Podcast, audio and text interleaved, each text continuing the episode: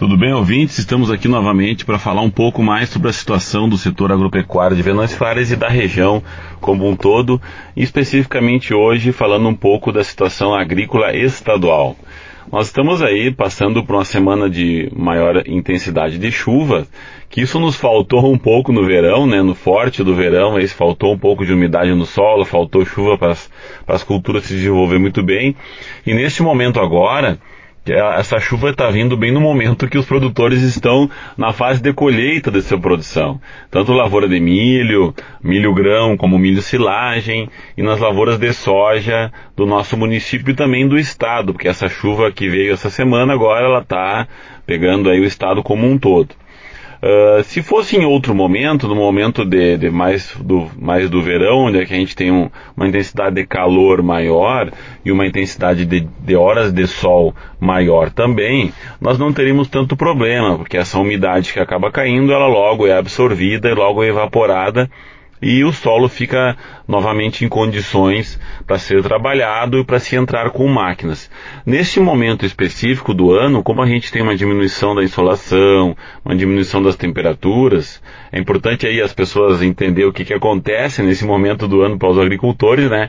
Uh, ocorre uma dificuldade de fazer as colheitas devido a essa, essa condição que o solo nos, nos proporciona agora, com uma diminuição no, no, no, sol e diminuição no calor, a umidade que cai na terra, ela demora muito para se estabilizar e para sair também, né, para ser percolada pelo solo ou para evaporar de novo, dando condições aí quando ela faz, ocorre, ocorre isso, ela vai dar condições de novo para que se possa entrar nas lavouras e executar as colheitas, as aplicações, os tratos culturais da melhor maneira possível para que não ocorra danificação ao solo, né?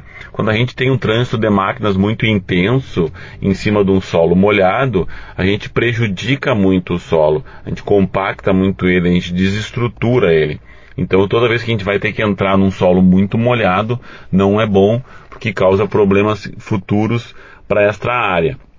Então aí os agricultores numa semana chuvosa, a gente acaba atrasando um pouco as colheitas, né? E aí especificamente mais forte nessa época agora é colheita de milho e soja, alguma coisa de feijão, alguma coisa de aipim ainda sendo, sendo colhido também, que também causa dificuldade, mas a produção agrícola, de maneira geral, tem dificuldade para ser colhida em momentos de chuva muito intensa, principalmente numa época do ano onde a gente tem entrando na parte de esfriando, de frio, né, frio de inverno, outono, inverno aí, causando problemas na hora da colheita. Mais uma situação interessante aí do setor agropecuário que causa algumas dificuldades para nós desenvolver nossas atividades com, com como deveríamos acontecer, né? Mas mais uma semana de chuva, chuva nunca é, chuva nunca é demais, vamos, vamos dizer assim, né? Nós precisamos reservar água, nosso solo, subsolo está precisando de umidade aí, alguns anos já com dificuldade.